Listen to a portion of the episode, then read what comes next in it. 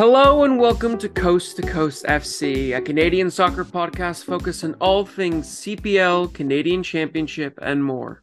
My name is Felipe Vallejo. And I'm Mike Rice.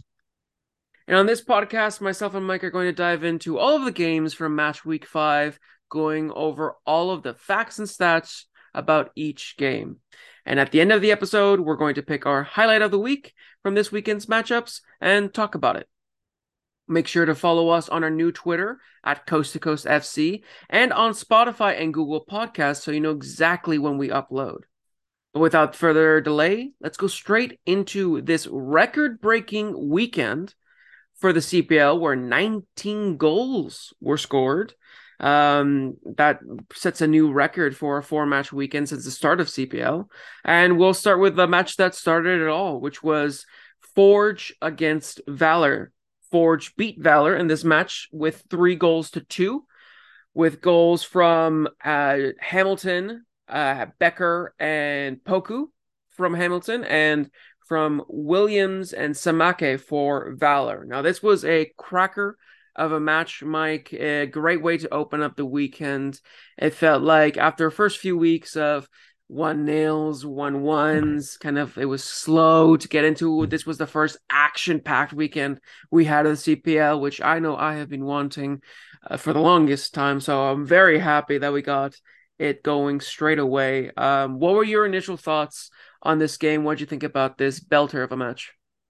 Yeah, it's been um, a lot of sort of feeling out the defenses, and the defenders have been on top for um, the sort of opening few weeks and trying to ease the way through, but Pacific got us underway with that four goals in uh, Ottawa, and then this one with five. Um, it was a yeah a fantastic game. Like Valour are really causing some problems in recent history, and uh, they've brought up some good matchups between the two of them, and as much as Forge tried to dominate a lot of the game in possession, um, Valour really really hit them dangerously at times. I mean, when you've got players like Nyongabire um, on the wing, he had a, he, he had an outstanding game um, once again. But yeah, it was sort of end to end, very even. Um, but Forge showed their quality in the end to um, to come away with the win, didn't they? Yeah, and that's the thing with Forge is the sign of champions. Even when you don't play the best at some points of the game, the fact that you can just go out and grind those results is is how you become a team as successful as Forge.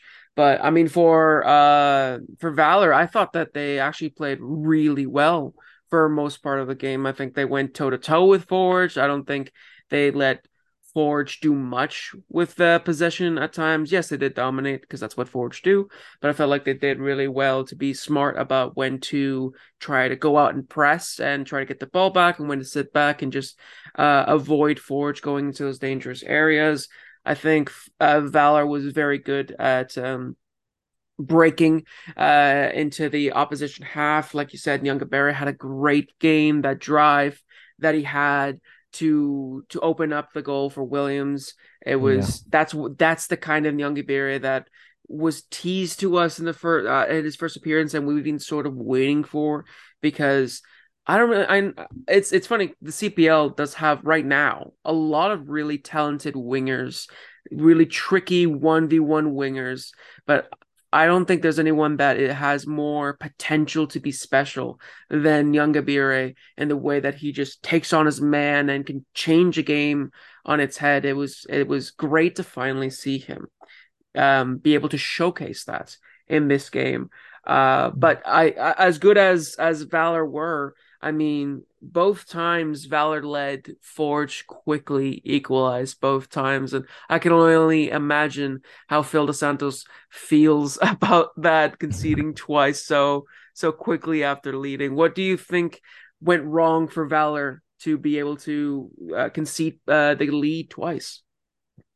Yeah, they. I mean, Forge have a great way of just bringing more players forward. Their centre backs so just carry the ball into the midfield, and they create the. It gives them the chance to create these overloads all over the pitch. And Forge seemed to get them to the point where if uh, when they conceded a goal, it just spurred them on that little bit more, and they they they came out a little bit more aggressively um, in possession and it made Valour a little bit nervous. I mean, Sissoko for this for the um uh, for the first goal to bring it back to one-one. He um, he did great work getting into the box, but he's he's so aggressive and desperate to keep hold of the ball. The Valour players were a little bit nervous about mate putting a foot in in the box. Um, Sissoko went down twice, I think, in that period, fairly, but he got up quickly and he's fighting for the ball. He's not rolling around looking for a free kick or a penalty. Uh, and it just brought more of these Valour players towards him, uh, which opened up the space um, for Hamilton to um, to go and um, get the get the game level. Um, but they just Forge have a great way of just forcing defenses and midfield out of um, out of position. They they can uh, disorganize them so well um, with the way they bring their players forward, and they, it's not just they're creating overloads on the wing. They're creating them in half spaces. They can create them in the middle of the pitch. They can do they can do it in all areas, which is just so hard to deal with. And when they come out with this really aggressive mentality to get back in front, to get back or get level and it, it is really hard to deal with. And Valour tried, but again, they were a little bit. Uh, I guess one thing we should really point out is like without a right back again um, for this one, uh, Dante Campbell was forced into playing right back, so they lost him in the midfield. Um, they started off with like a four-two-three-one. I really like Kian Williams um, playing in the center there. I really, really like that. But they lose a little bit in the middle, and they changed them in the second half um, with the sub and put Dante Campbell in the middle again into that sort of more robust three in the midfield. But no matter what you do, it's very hard to deal with them with Forge, isn't it? Yeah, it's like you said, it's the way that they create overloads all over the pitch. I think, you know, Sissoko, he might be one of the most underrated players in his position in the league in the way that he can just, his physicality makes him so strong on the ball and, and being able to just get past defenders and challenge uh, them in the midfield and, and just outside of the box or even inside the box, as we saw in that goal. And yeah, the the way Forge play, they almost have five, six players in the attack. They always have you know one of the wingbacks pushing up, whether it be Morgan or today uh, or in this game rather. Uh, Rama was really really good offensively, mm. which is something we don't always see. I feel like he's becoming more comfortable pushing up, and he's the one that sort of started the the move for the goal, the the last goal for um for Kwasi Poku, and it, it, feels like everyone is just knows their role and knows how to pick apart the opposition defense by always having that extra man, that extra pass, whether it's a four at the back or even a five at the back. They have enough talent and personnel in those positions to be able to, uh, yeah, just just systematically take apart a defense, and it's so so hard for a team to to be able to just control a match and hold uh, hold evidently hold on to a lead against yeah.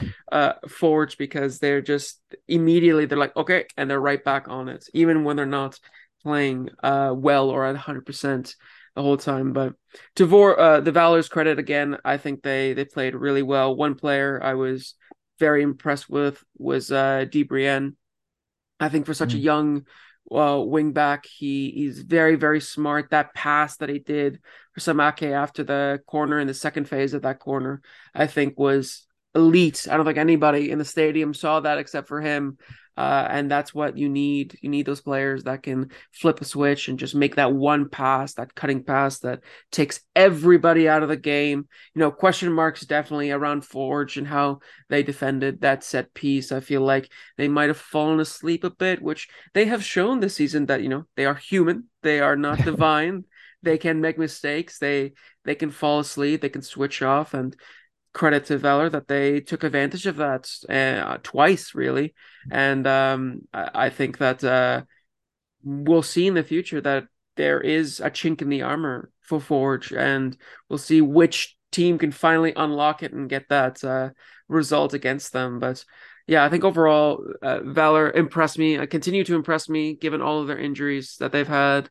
Um, I think, you know, it was in the last 15 20 minutes where we really saw some some incredible just focus play from Forge uh, and and Valour uh, even though they got that goal with Samake it felt like they finally got broke down.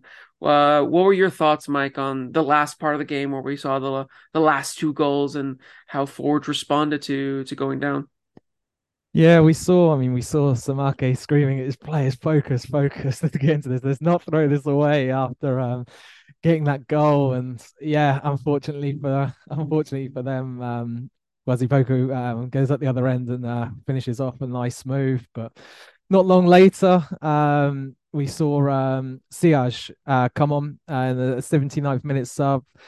Uh, and it was a mistake, like Forge trying to play out from the back again and carry the ball. And there was a quick turnover. He wins the ball high up after coming on. Uh, and he's one on one with um, uh, Triston Henry and chips the ball over. And you can see Nyongabire on the other side going crazy, or just a square pass, and he's got an open goal to finish. So there is, you can get these opportunities against Forge, but they're so few and far between when it comes to that sort of end and when Forge are dominating. That if you don't take, um, if you don't take advantage of it, you're you're you're not going to get another chance. They they they Forge aren't going to keep making the same mistakes. If something happens and you and they do something where they've given up a turnover easily, it's not going to be oh another one will come. Don't worry, we've got these guys under pressure. They re they reorganize themselves and they get and they um get themselves back in control of the game. Um, but they did. I mean, they they they did have another chance. Um, I'm interested to see your thoughts on the uh, penalty shout for Haynes. Um, uh, Morgan bringing him down in the box. Maybe. Uh, did you? How did you see that? I thought it was a stonewall pen. I'll be honest. Mm-hmm. I thought it was very easy to call. The fact that the referee didn't call it for me was uh, just just ridiculous. Frankly, you know, as much as I might have my own personal uh, you know affections and bias towards Forge, you you can't you can't deny that that was a clear pen. And i just i i wish you know we could have been in the referee's brain or even the assistant referee's brain for a second to be understand how they could not have called that. And especially at that moment in time you know that was right before um they got their their second goal. So mm. it was a, still a, a, critical point. They would have gone that penalty. Would have forge gone back and and still done the same thing? Maybe, probably, but you know, yeah. it's still like you don't want to leave these question marks of what ifs, right? You're, I mean, you're always going to get it, but especially around a contentious call like not calling that penalty, it's always mm. going to leave a sour taste in the mouth of the of the people who suffered the injustice, I guess. And um, yeah, I mean, there's going to be. I know we're going to talk about uh, penalty calls later yeah. in this episode as well, and it just goes to show that yeah, the the level of officiating uh, in this league, much like you know, the league is growing and and the league and the uh, level of officiating is growing as well, but it needs to be better, and I think it definitely needs the help of VAR. But I feel like I'm a broken mm. record saying that every week now. um, but yeah, no, it was it was hard on Valour. Good for them that they responded immediately to get that goal. Um, and like you said, they had that chance with Siaj. I remember seeing Nyongabire just absolutely screaming at Siaj because yeah. he was wide open. If he would have just passed it, it would have easily been a goal, and that would have been three two, completely put the game on its head, and it would have been a very very different end to the game. But yeah, overall, I think you know, I think Forge just deserved it. I guess based on some of the run of play, especially at the end. So I think the scoreline was Hmm. pretty fair. I feel like maybe Valour could have deserved maybe a point out of it, but I mean, when you have yes, somebody like Kyle Becker, game, yeah, I mean, yeah, Yesli was superb. I think Yesli is, you know, we, we talk about Triston Henry and Carducci and all of these really good keepers. Yesli is turning out to be a very, very good shot stopper. I mean, hmm. his size definitely yeah. helps him be great but the way that he that he's being able to just bail out Valour so many times, I think mm-hmm. he's uh, uh, getting himself a shout for that kind of Golden Glove award at the very end of the season. But yeah, I think um, you know one player I wanted to highlight, and I wanted to hear your thoughts about it again as well is is uh, Kyle Becker. Ever since you know he missed a, a little bit at the beginning of the season because of suspension, and yeah, then he finally got into the team uh, a couple games back. Ever since then, I mean, it shows why he's the captain and why he's one of the best players in the league. I I was talking about it with uh, I think it was Alex Alex Gonge that I, I, Kyle Becker was for me in that game. He looked like the Canuck Kevin De Bruyne. Um, what yeah, what were your thoughts on his performance in this match, especially? Yeah, it just shows his quality, uh, like that extra bit of quality he has over some players, um, and the consistency. It's not that I mean, we've got some very special players like we've mentioned, and players that can pull out something every so often, but each time Carl Becker gets on the ball, you know that he's orchestrating something. Uh, he's either creating for himself or others. Uh, his movement's fantastic. I mean, he doesn't show any signs of slowing down. Uh, he's showing great bits of acceleration to make sure that he's getting in front of defenders. He's getting to the ball. He's making it hard for um, defenders to keep an eye on him, to to protect against him. Um, and he's just covering so much ground for uh, it's, it's so intelligently how, how he's doing it. Um, and when you've got someone like that who's coming across. He's not just sat in the middle orchestrating play and moving it around and organizing players. He's getting up there. He's getting into those positions to receive the ball in dangerous areas as well. So to have someone with so many different threats uh, is so important. Um, and Forge are very lucky to have him. Indeed, I, I can't. It's almost at this point you can't think of Forge without thinking about Kyle Becker. In the same way, mm. you can't think of Forge without thinking of Bobby. They're just such staples of the squad and of the league, even. But uh, yeah, moving on now to uh, the second match. Uh, this one was another high scoring, same thing, five goals. Uh, this was actually the last match. We're gonna sandwich these matches a bit, uh, going now for the last one that was played on the Sunday, which was uh, Pacific FC against York United. Pacific ran away with this match 4 1 against York United. York United once again being on the end of another thrashing um, and twice in one week before by the other BC team in Vancouver Whitecaps in the Canadian Championship. Uh, but yeah, Pacific played so so well. The goals were from Didic in the seventh minute, Manny Aparicio then doubled the score line in the 42nd minutes before Dos Santos did an incredible Olympico to get York back into the the competition at 2-1. Uh, and then Pacific just put it away in the last 10 minutes with a, a brilliant team goal from Brazil. And Ongaro finally gets his first goal for Pacific in the 92nd minutes. And uh, yeah, overall, it was just, it was, uh, I didn't get the, ch- the chance to see this match live because I was doing Mother's Day things with my in laws. but um, Mike, for you, was this an accurate scoreline? Did Pacific deserve such a convincing win as the scoreline suggests? I think it's yes and no in some way. Like they did dominate long periods of this game, um, and they should have they should have been uh, more ahead before the Brazil goal. Uh, they should have had um, three or four by then. But if um, York really could have got into this game. Uh, the Dos Santos goal in the 55th minute, like you say, the Olympico, a terrible mistake again from Gazdov, who does so many good things, but this is the third time where a, an error has led to a goal. And York really got back into the game from there. They created quite a few chances um, over the sort of that period of time afterwards, and Gazdov gave the ball away on a um, um, in possession, passing the ball out, trying to play out from the back, gave the ball away, but made up for it with a fantastic save, um, point blank save. The, they looked a little bit rattled, Pacific. Then York seemed to get their heads up. They they were spurred on a bit, but Pacific managed to weather that storm. Um, and then as it got later into the game, was York was sort of chasing it, thinking we're only a goal behind this incredibly uh, intricate and patient build up for that Brazil goal, which he eventually um eventually tucked away, um, was just put the game to bed. Um, and it sort of killed off what our York could have done, but they definitely had the chance to get back in it. I mean, like we say, they're struggling with injuries again. Um, Pacific so strong, but yeah, just they they got the four goals today, but it could have been a different it could have been a very different scenario if they hadn't weathered that storm well. Yeah, I mean, I did manage to watch the highlights just before we started recording, and it did seem like York had a few really good mm. opportunities.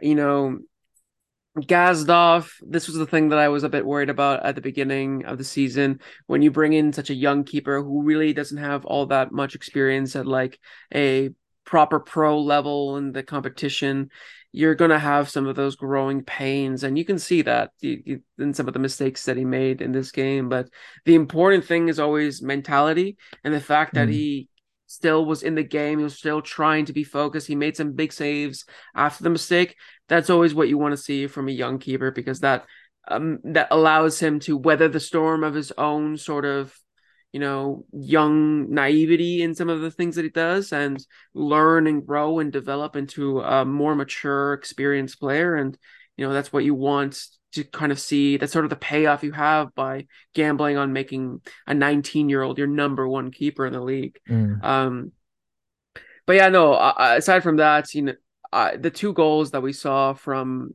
you know Aparicio and Brazil those were just brilliant goals. I love team goals. I love those passing mm. play goals. Goes to one side, goes to the other, 15, 20 passes before the goal goes in. I love that personally. And so it was fantastic to see those two goals just starting from the defense, building up, going back, creating space, you know, not afraid to go back to go forward and one touch play, little triangles, and then that's uh brilliant pass from Sean Young to to Aparicio for the first one, and then uh, uh, Daniels uh, for the second one on Brazao. Mm. That's the kind of quality that you need. Both very, very good balls, very hard balls to be able to, uh, you know, pull off accurately.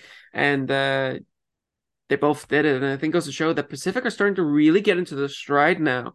You know, it, it feels like they've flipped switch almost um in the Rovers game. Like I think the Rovers game sort of flipped it for them and that they were starting to actually play really well. And yeah this this game felt like or not even the rovers game the game before that where they they um yeah. they also had a huge uh, uh thrashing as well. It, it it just feels like in the last few weeks they've really flipped the switch now. And this is the pacific that that you know we were hoping to see after uh, last season after they won the league. And feels mm-hmm. like now uh james merriman has got it down and uh yeah, it's it's going to be interesting to see how Pacific grow. But yeah, for um for York, you know, they're in the they're in a tough position now. They've had some really bad results continuously now. What do you think is in store for York in the next few weeks? How do you think that they can uh, bounce back from from two straight humblings like this? Yeah, it's going to be difficult. They, uh, they're missing key players. Um, Obabuli again. Um, they're missing consistency amongst their starting eleven. Just like they, they're constantly being forced into changes rather than choosing to make them. And the the only positive is that it seems Forge and Pacific up the top there, 11 and 10 points. Valor in third, six points. York bottom on three. They're three points away from third place. Uh, it's a very tight down there. Um, and if they can start, they can, you can see glimmers in the games where they try and get into the match. They try and build and they try and do something. Um, but they but they can't at the moment. It's just the way that the um, the team's being forced to go out. A lot of it's quite makeshift at times. So with players coming back, can they extend those periods where they are in matches where they are being sort of the dominant force and, and creating chances. Um, we'll have to see how that changes, but yeah, it's gonna it's gonna it's gonna take them time. Um, just from the fact of getting those players back in and getting two three weeks with a consistent side. Yeah, and it's always it's always about getting starting that consistency. It's starting mm. to get the feel for the or the rhythm of the way you want to play and being able to actually output that. And one player on Pacific side might finally get that consistency or hopefully kickstarts that consistency in um Easton Ongaro, who finally got his first goal for uh Pacific. Uh, it was a tap in, but you know, they all hmm. count. And that will probably do wonders for his own, you know, uh, psyche because you know, he everyone expected him to be a, a shoe in for the Golden Boot race after what he showed in Edmonton a few years back, and now it feels like maybe maybe he can kick on. What do you think? Do you think that this is finally the chance that we can see Easton Ongaro show what he had at Edmonton? Yeah, I think.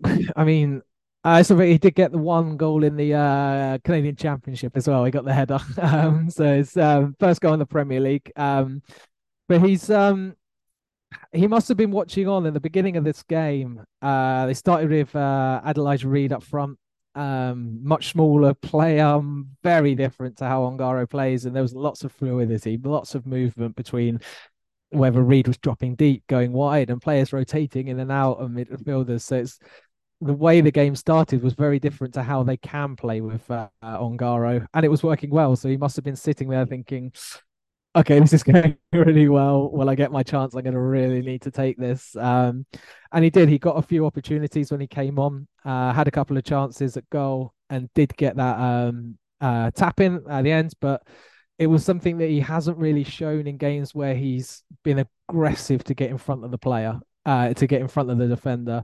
It was a great build-up play. Sean Young lays the ball across the um, six-yard box, too far for the goalkeeper to reach from um, his goal line. But Ongaro's done everything he can to make sure he's in front of the defender, and he's the one that's going to get his foot on the ball. That's something that uh, Alejandro Diaz would have done. He forced himself in there to get on the end of the ball, like, and to make sure that he's the player that gets that touch on it. Um, and that's what Ongaro needs to do. He hasn't been able to break away and get in front of defenders too much um, at the beginning of this season so far. Um, so it was great to see, um, great to see him do that. He looked incredibly excited to uh, finally get that goal from a small drought since uh, um, since getting that first. But um, definitely, uh, definitely uh, positives for him, and it just shows. I mean, we you said there, James Merriman. We we've we've heard him in um, post game interviews and things like that. He said it's going to click. Like we're not panicking, we're not worrying about things. Um, it's not working fantastically, um, but it will. And these last couple of weeks have started to show that you can uh, put a little bit of credit in his faith in his players. Yeah, and it's one of those things where it's like, especially as a striker, if you're getting in those positions, that's the most important part is getting in those positions and mm. and having those chances, even if you can't put them away or whatever. That you can fix. It's about you know your movement. That's the stuff that you have to really be worried about in a striker. And I think like Ongaro is finally to get getting into putting himself into those positions, like you said, and and soon he will be able to start putting in a few more and and showing uh, us why he he was brought in as that replacement for yeah. for Diaz to get the goals for Pacific.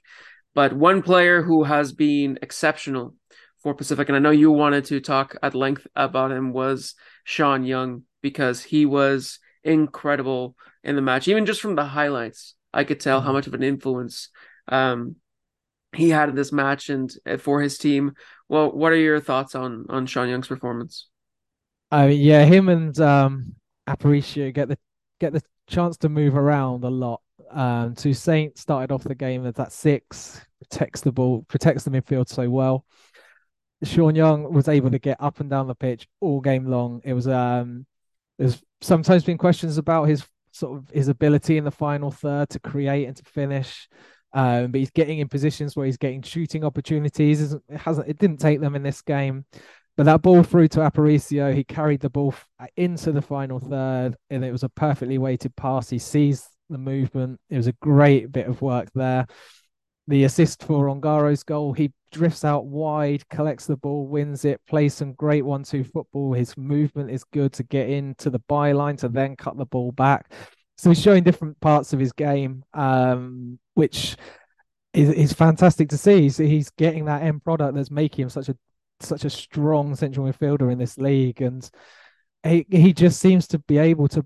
I mean, I put out on Twitter, he seems like he could play two games a day. He just doesn't stop, and he doesn't ever look like he's gasping for breath. And when the final whistle goes, it looks like he can, yeah, jog over and carry on playing and waiting for the waiting for the next one. It's it's it's incredible how well he can manage a game and how fit he is to be able to continue to to play so well. And he just looks composed. He looks confident. He wins the ball back so well. Um, he he he can see what the opposition's doing. He reads the game really well. It's not like he's throwing in slide tackles and running back and trying to catch players. He's getting there. Bef- he's getting there before the pass is made. Um, really, really impressive. Yeah, no, it, like you said, he's he's a pure athlete. The way that he just runs and runs and does not stop has uh as an engine for a heart. He can be somebody who can be super super special, not only for Pacific obviously, but for the league. You know, you talk about the league and you want to talk about how it's there to develop players and have them be able to grow beyond the league and go to Europe. Sean Young is somebody that I can genuinely see if he continues on this trajectory, he continues playing this way for Pacific. He might follow the steps that you know Diaz did, uh, even uh, Tristan Borges did for a little while to uh, uh better uh, success, hopefully, than Borges did uh, after the 2019 campaign. And yeah, go do wonders in Europe and maybe get a call up. But um, yeah, overall, another great match to see. moving on to the third match, another blowout. This time it was from the away team. It was Atletico Ottawa at Vancouver FC's house, and Atletico Ottawa were rude visitors, I guess you could say, because they absolutely blew Vancouver out of the water. It was a 5 0 final scoreline.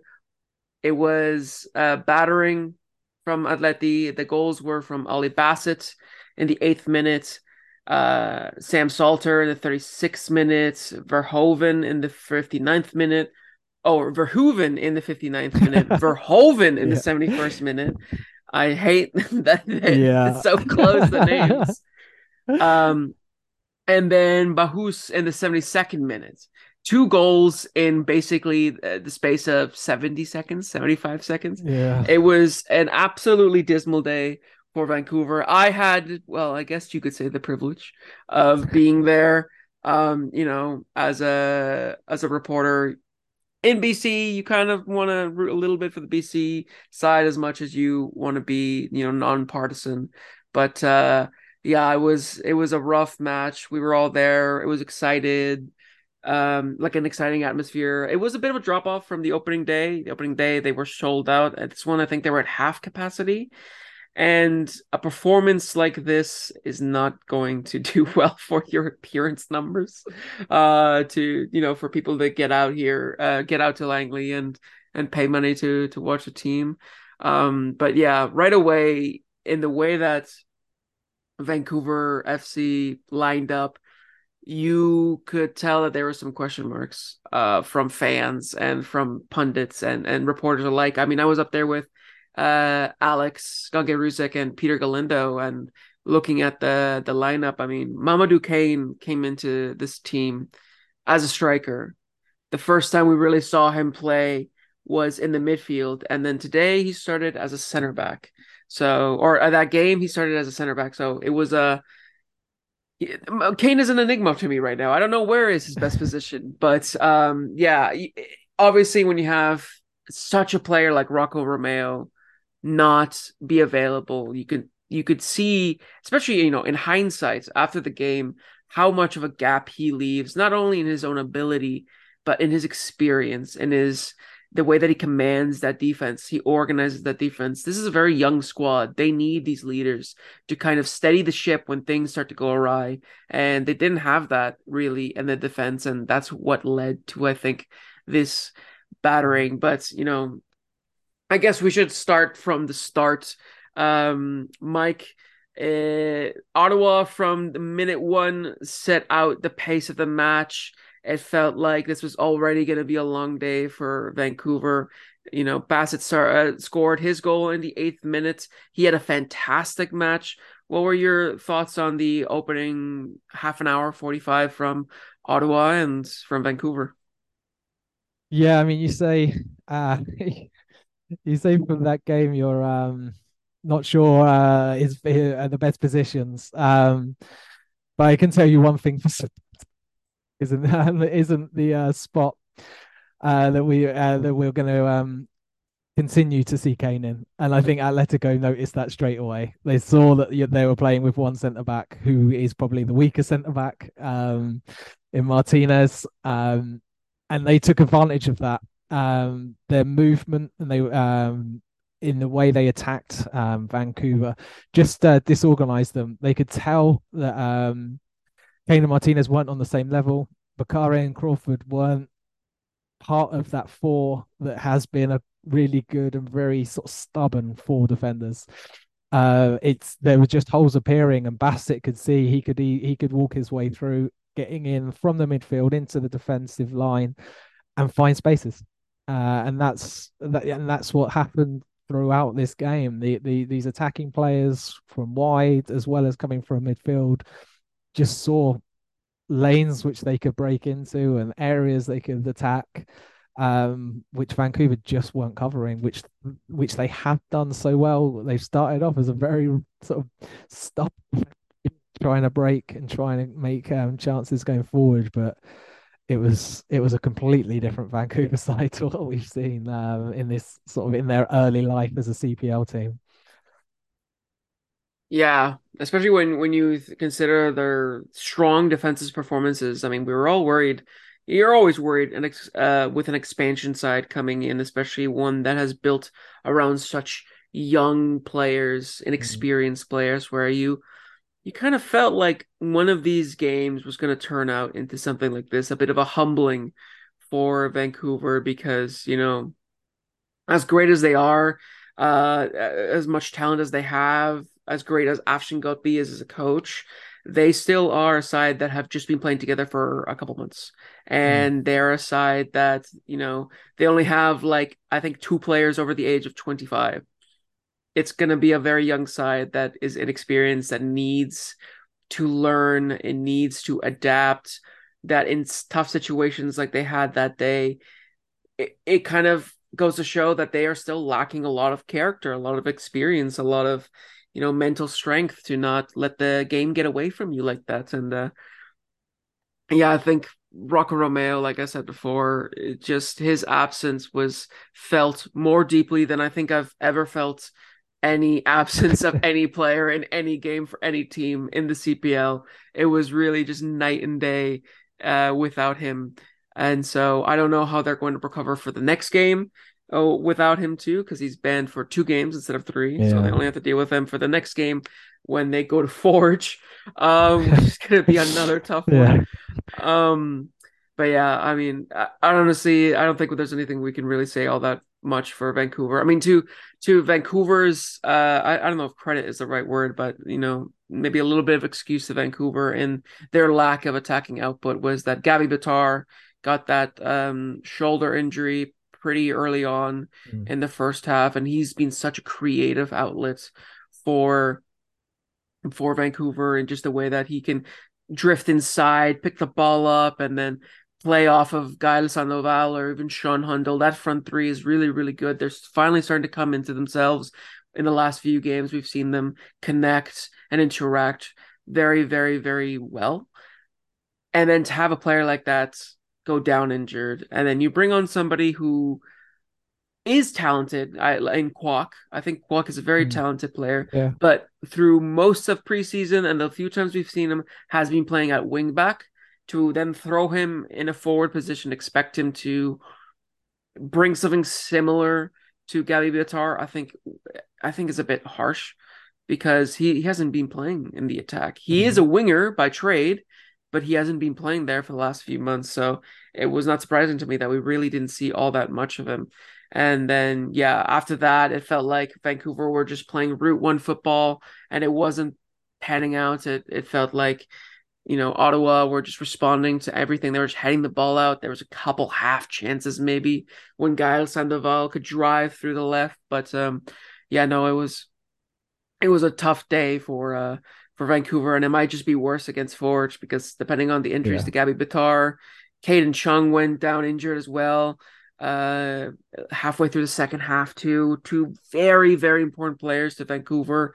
It might be another ugly night for Vancouver uh next week against Forge. But I mean, I guess well, you know, there are good things to talk about. Mo- you know, pretty much only for Ottawa. Let's talk uh, about uh, Ottawa especially that right hand side. I mean, Jean Aniel Assi, sort of in the same way that Nyongabire did for Valour, decided this is the game where I'm going to show what I'm all about because he was so good on that right hand side. Him and Ollie Bassett switching.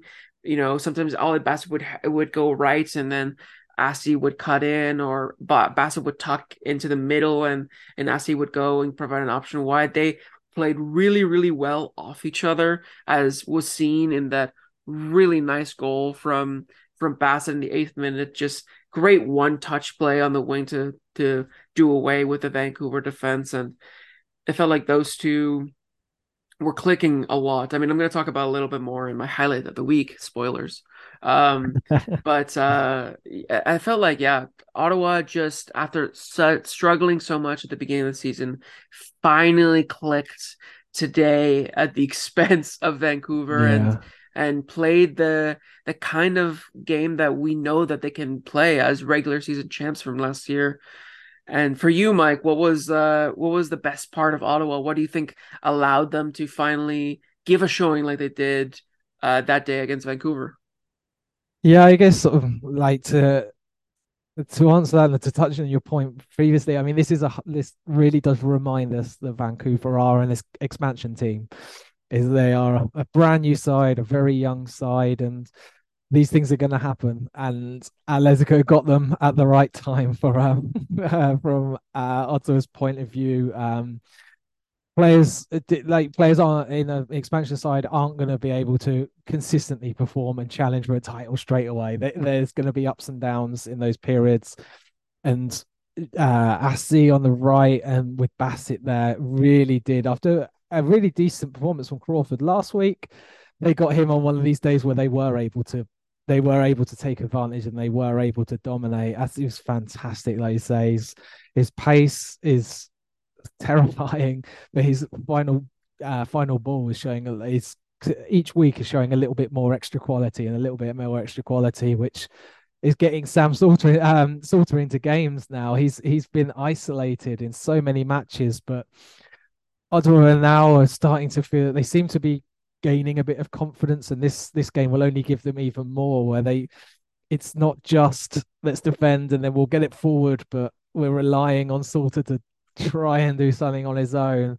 They were breaking with pace and they were making runs that they were understanding from each other. It, and no, very very rarely did you see two players running towards a similar similar area. They were all running into different dangerous areas, which were causing issues for Vancouver throughout that game. And they just seem to have, yeah, they they just seem to click uh, in this match. And for Ottawa, it's going to be really interesting to see if they can carry that on, and it's not just sort of taking advantage of a sort of a wounded side. Um, yeah, really interesting to see how they uh, how they do next week. Yeah, and and one nice thing that I saw for from Ottawa, you know, talking to Carlos Gonzalez after the match at the press conference, was that you know you bring off two players and you bring on two young players like uh Verhoven and and Baus and to have them make immediate impacts score both of those goals.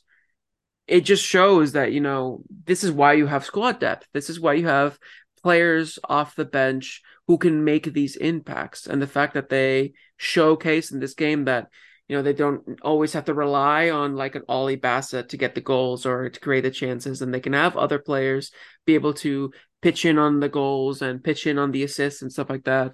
That's what you want from a, a side who should be uh, challenging Forge for that title.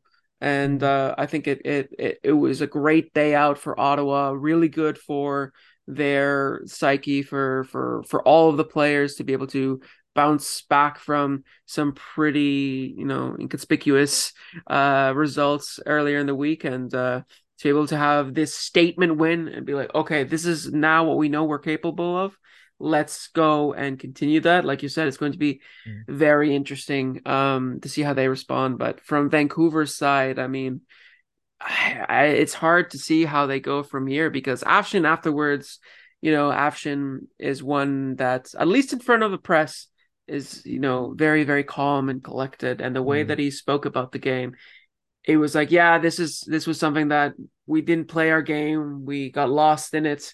We were a very young side. We we've only started playing. This is going to happen. Games like these, you know, even to the top teams he mentioned, the Manchester United Liverpool game where Liverpool beat them 7 0 as an example that even top teams can get thrashed, which is fair. Um, but he's still adamant that his team will learn, will grow, and that they're going to be in the playoffs.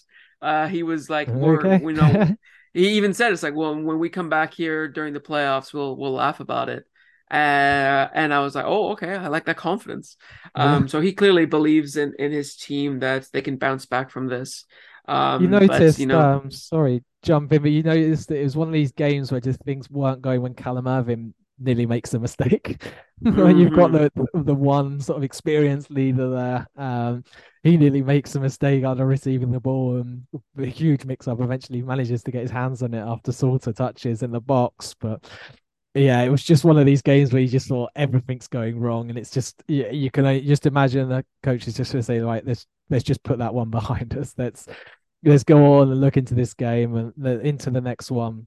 and this is where they're going to have to find these players that are going to step up. We you mentioned there the depth that Ottawa had coming off the bench.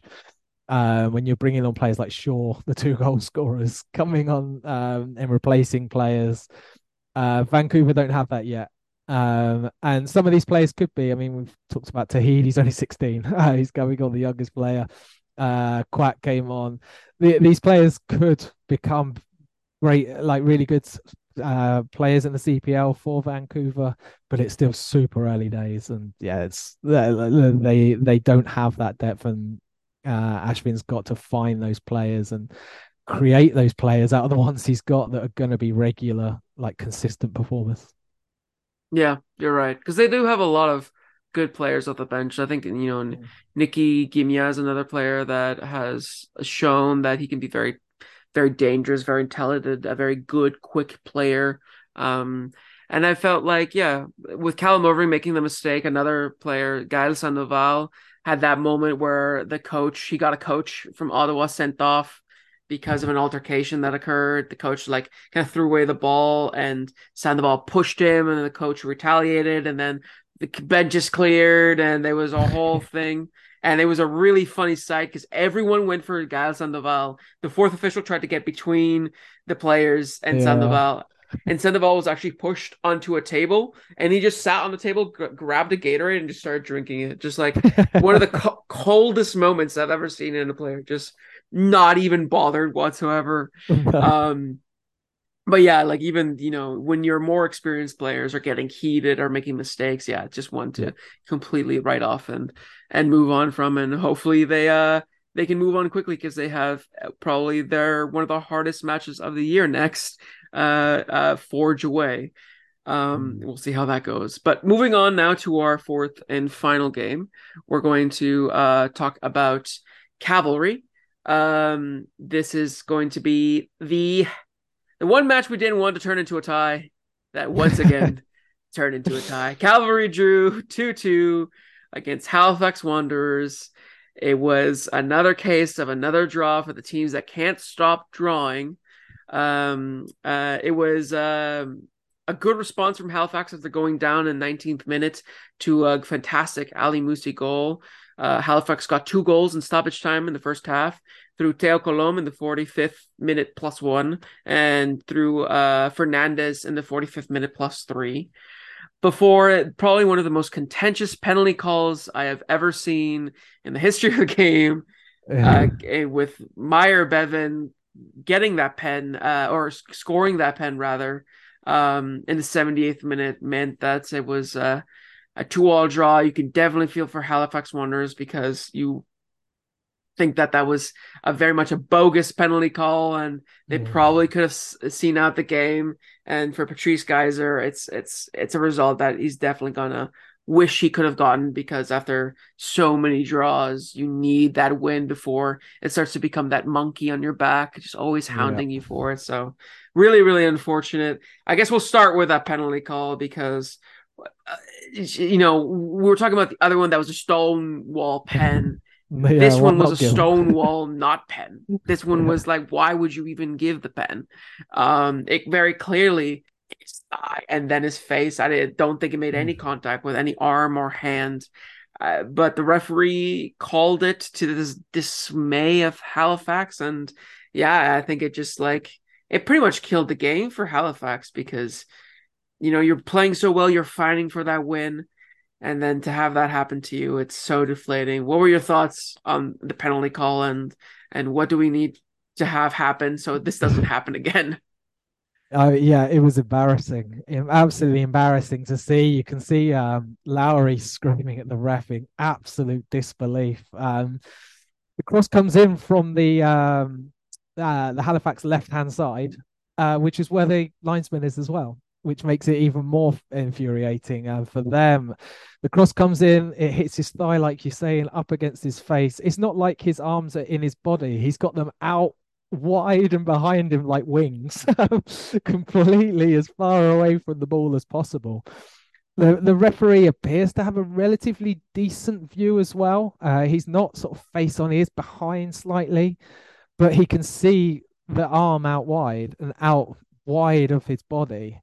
Um, which it, it's just a terrible call from the ref uh, and really bad um, from the linesman who should be looking across that. He's looking face on, really, if he's in the right position, because um, Lowry's one of the deepest defenders. So the, the, the linesman should be in that line looking across for any offsides uh, as the ball is delivered.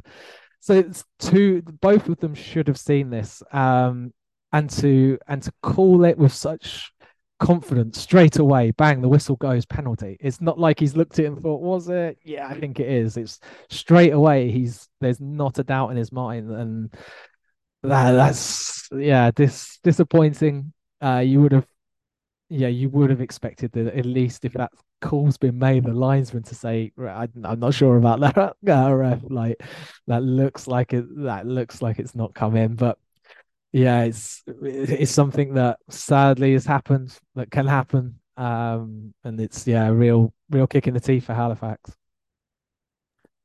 Yeah, and it's one of those things where it's like obviously the debate is going to rage on about whether VAR ultimately is great for the game or not, but th- mm. th- those are the instances where I can't imagine how you can argue against it because those are honestly criminal situations where you yeah. want to make sure that the referee uh, can you know review and be like oh i got that one completely wrong and then mm. just be like never mind not a penalty you know admit their mistake because referees are human too um but yeah real kick in the teeth for for halifax but i guess moving we'll we'll start moving back in time a bit uh, we'll go back to how Halifax uh, responded to going down. Mm. I mean, two goals in added stoppage time. It sort of felt like they gave Cavalry a, a taste of the medicine that they had been taking the first yeah. few weeks after conceding uh, late in the in the first half so many times at the start of the season uh, and they decided that they wanted to you know join the party too and and score late in the first half uh, with two really well taken goals uh, from Teo Colom and from Fernandez. What were, what did you think about this Halifax response late in the first half, and and what it shows about the the character and grit from Halifax? Yeah, I mean, after going sort of the goal down with the Musse goal, um, where he's where Ramprasad just gets caught in the middle of the pitch, and it was just you know poor bit of play from them. Their build up wasn't great at that point, and they and they got and they got punished, but they got back into the game um, and they kept their focus, like you said. They they're they're a team that they build up from the back well up quiet. Like they the, the way they want to play is build out risky plays, but it's all about the movement off of the ball. And it takes a lot of work and it takes a lot of effort to make sure you're constantly trying to get in these places to give whoever's got the ball multiple options to pass. Um, but this um, but this game they managed to they controlled and they managed their output um, throughout that first half really well, so that they they were able to continue to press and they were able to continue to cause cavalry problems. And cavalry, is, uh, I mean, they took the lead, but they weren't they weren't really um, a dominant team. That Halifax were the better side, I felt, um, and they they do well with the ball. The only issue is that final pass isn't getting there, or the finish from that final pass isn't getting there they got those two goals late in the game, but they were the only two shots they had on target the entire match. So there's there's one thing that's that, that gets to them, and that penalty call at the end got to them again, and they were like Cavalry were able to then spur on, whereas Halifax were frustrated and angry and didn't get didn't use it to get back into the game and to dominate again. So, um, we saw sort of two sides to them. I felt um, but come the ends of both these halves.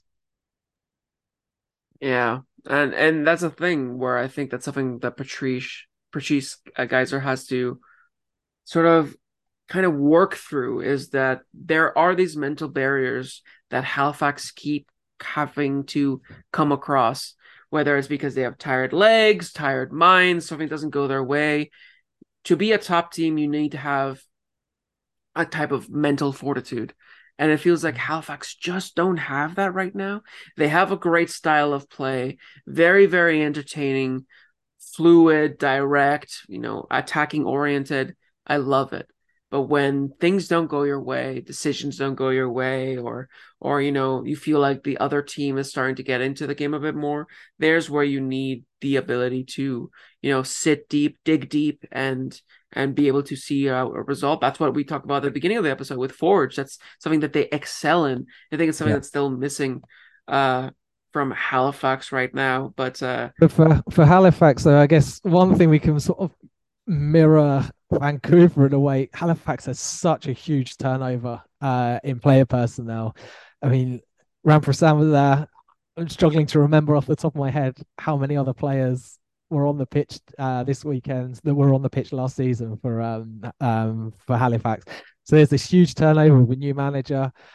So they are still gelling. They are still forming um, their sort of identity as a group as well, I guess. Um, which which makes the fact that they haven't lost all season um, really impressive, but also they're the not having gone a win um, less uh, less so.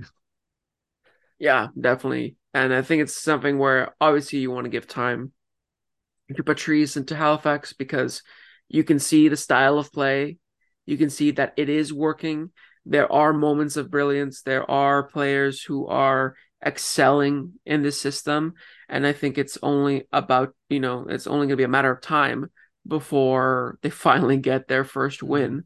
Um, but it just feels like, you know, it, it right now they're still trying to work it out a bit. And the, you obviously from one side were like, okay, well, you know, you want to give them time because of the high turnover, like you said but every game in this league counts. And it might be these, you know, consistent points that they've dropped in the first five games that at the end of the season you look back and maybe they don't miss out uh, or they maybe they don't go on to be in the playoffs or they just miss out or maybe they have a tougher you know opposition because they didn't climb that little bit higher uh, to have an easier time in the playoffs.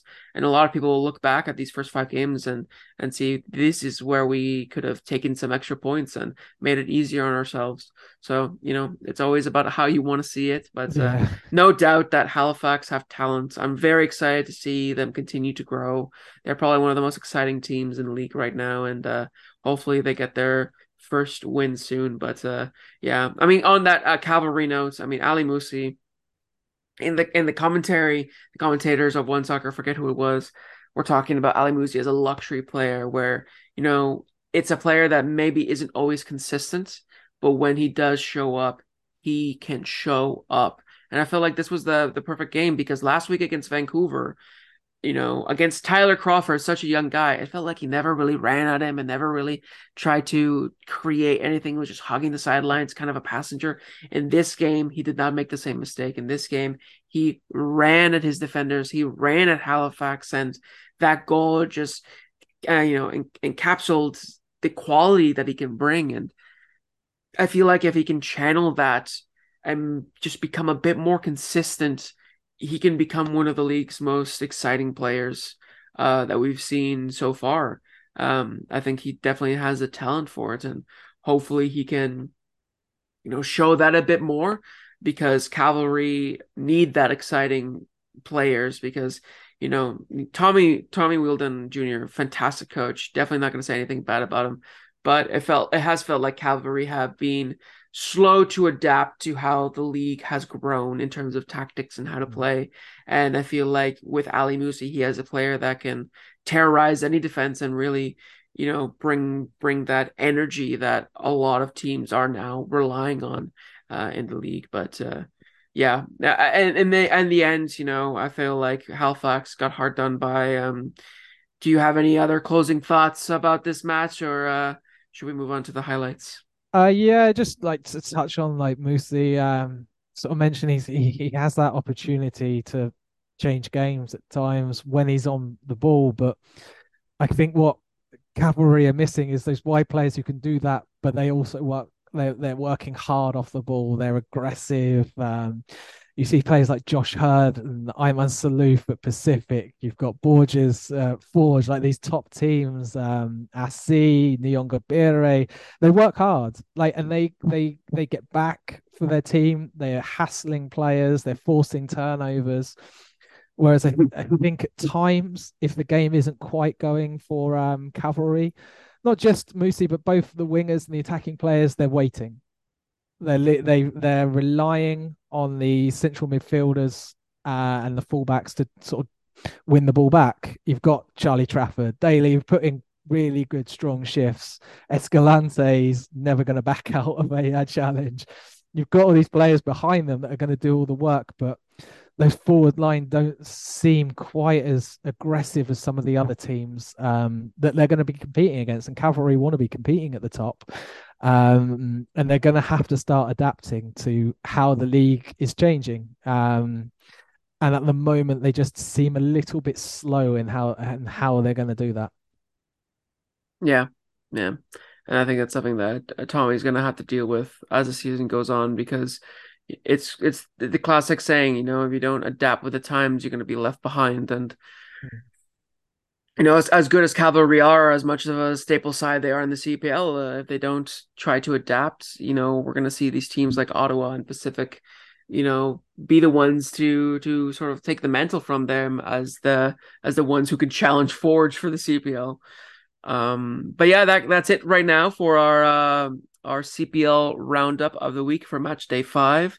Uh, now we're going to move on to our highlights of the week. Um, I'm going to start with you again, Mike. I know you talked a lot about him, but I'm sure you wouldn't mind talking about him even more. Sean Young, uh, his influence that he had in this game. Why was it your highlight of the week? Uh, he's sort of a sort of he's the example of what Pacific are trying to do as a club a young player I spoke to for the um, Northern Tribune before the season started who said like at 16, 17, football's a hobby. He didn't have like the CPL wasn't here. He wasn't part of a Whitecaps Academy, the closest one geographically to him.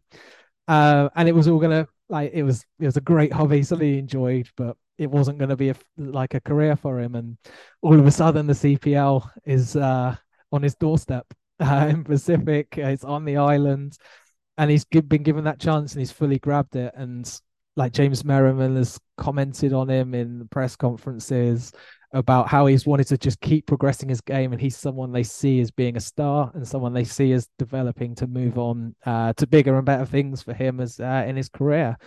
He got all over the pitch, like we said, the goal, um, goals and assists. He's he's doing everything while being that um, excellent box to box midfielder, which is vital for every like uh, for every team if you've got someone who can do that uh, with his energy who can put in such good consistent performances. It's not like he's great one game and as a couple of games where he's gone missing. He's the, one of the first players on the team sheet when you've got players like Aparicio. Uh, I mean the defense almost picks itself but Sean Young's there straight away. Uh, he's he's he's in there on in ink uh, in the beginning of when uh, James Merriman submits his team. Um, it's it's just really great to see young Canadian players being developed in their hometowns. Um, and yeah, great for the league, great for the club, and great for sort of Canadian, just a great role model for Canadian young players um, to put in the work and the opportunities when they arise, take them. Yeah, and that's that's what you want to see players like Sean Young, and we've already seen, you know, kind of how the CPL can grow players and ship them out to Europe or even ship them out to MLS sides and mm-hmm. and have them continue their development and growth and that's what the league is here for the domestic league is to grow the Canadian game grow Canadian players and see them thrive so that at the very end you know we can see them go for the national team. And it's all of that. It's all connected from the grassroots, like we saw, you know, with TSS Rovers and their story, all yep. the way up to the national team and making the World Cup and everything. You know, it just feels like Canada's starting to really come into themselves as a soccer country uh, after kind of dwindling with it in the last few years. Mm-hmm. Um, so uh, yeah, it's a great thing to see. Uh, my own highlights I talked about a little bit, but uh, yeah, it was just Ollie Bassett and Assi, their combination in the game against Vancouver. I mean, you know, from somebody who's there, I the only thing I could see that was good was from Ottawa's side, really. Um, mm. so I had to pick something from them. But yeah, I think Ollie Bassett, a lot of people were saying at the beginning of the season that they were a bit worried about him being forced to sort of go deep a lot and having to pick up the ball deep when he's very much an attacking player. He can create a lot of chances.